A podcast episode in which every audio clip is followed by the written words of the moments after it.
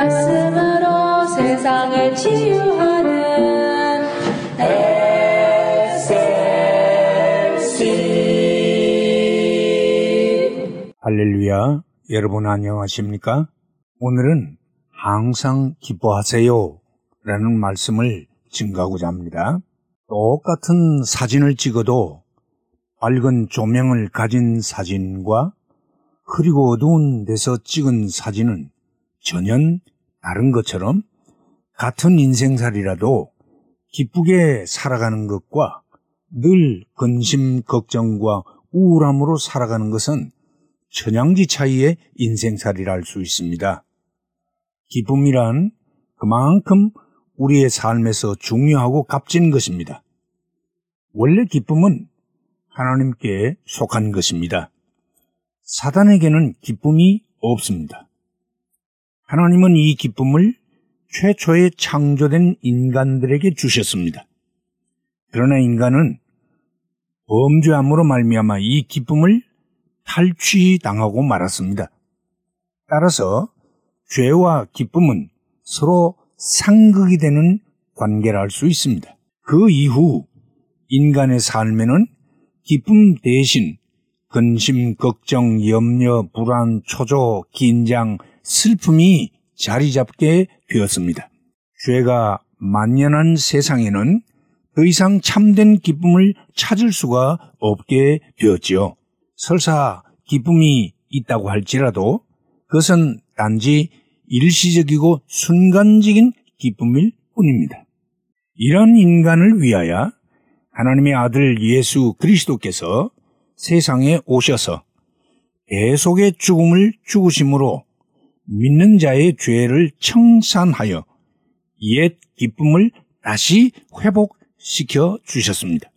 그러므로 예수를 믿고 영접하면 가장 현전 현상은 기쁘다는 것입니다. 복음을 우리가 good news라고 하는 것은 그것이 기쁨의 소식이기 때문입니다. 세리 사케오가 예수님을 자기 집에 영접했을 때에 나타난 첫 현상은 크게 기뻐하고 즐거워했다는 사실입니다. 그러므로 그리스도인이 되었어도 기쁨이 없다고 하면 그것은 분명 문제가 있는 것이지요. 그리스도인이 가지는 기쁨은 예수 안에 있는 기쁨입니다. 예수는 기쁨의 원천이 되시는 하나님이시요. 또 그가 우리의 죄를 대속하고 기쁨을 회복시킨 분이시기 때문입니다. 그래서 바울은 주 안에서 기뻐하라고 권면을 했습니다. 뿐만 아니라 그리스도인의 기쁨은 외부적인 요인에 의한 것이 아니라 내부적인 요인에 의한 것입니다. 세상의 기쁨은 거의가 다 외부에서 오는 것이지요. 매상에 오르고 좋은 직장을 갖게 되고 새 집을 사게 되고 복권이 당첨되고 이런 등등의 것들은 다 일시적으로 언젠가는 없어질 기쁨들인 것입니다. 그러나 참된 기쁨은 심령에 모신 그리스도인의 기쁨으로서 마르지 않는 강수와 같은 것입니다. 물론 그리스도인이라고 해도 근심하고 염려할 일들이 전혀 없는 것은 아닙니다. 그리스도인도 우울하고 눈물 흘릴 일이 있습니다. 그러나 그 심령 속에는 기쁨의 횃불이 결코 꺼지지 않는 것입니다. 그래서 그리스도인은 항상 기뻐할 수 있는 것이지요. 그것은 어떤 여건 속에서도 늘 기뻐한다는 뜻입니다. 그래서 사도 바울은 빌립보 교회에 권면하기를 주 안에서 항상 기뻐하라. 내가 다시 말하노니 기뻐하라.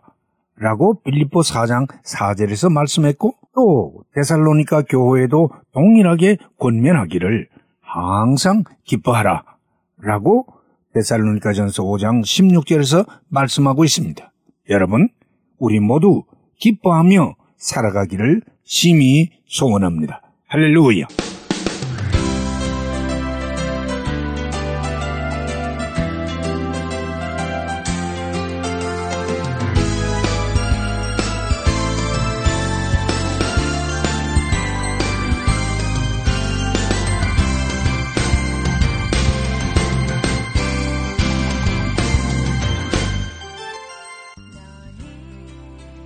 말씀으로 세상을 치유하는 SLC 방송 가족 여러분 안녕하십니까?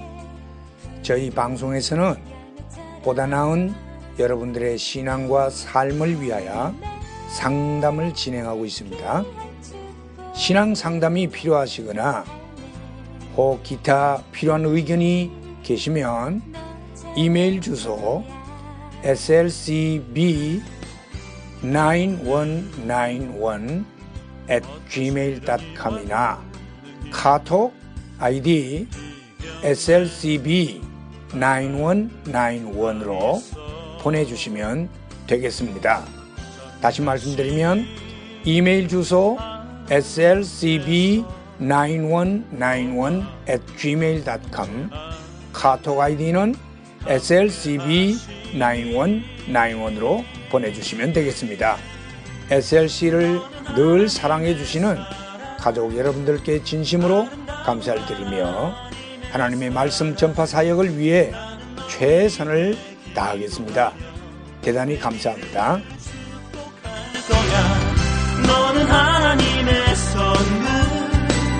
사랑스러운 하나님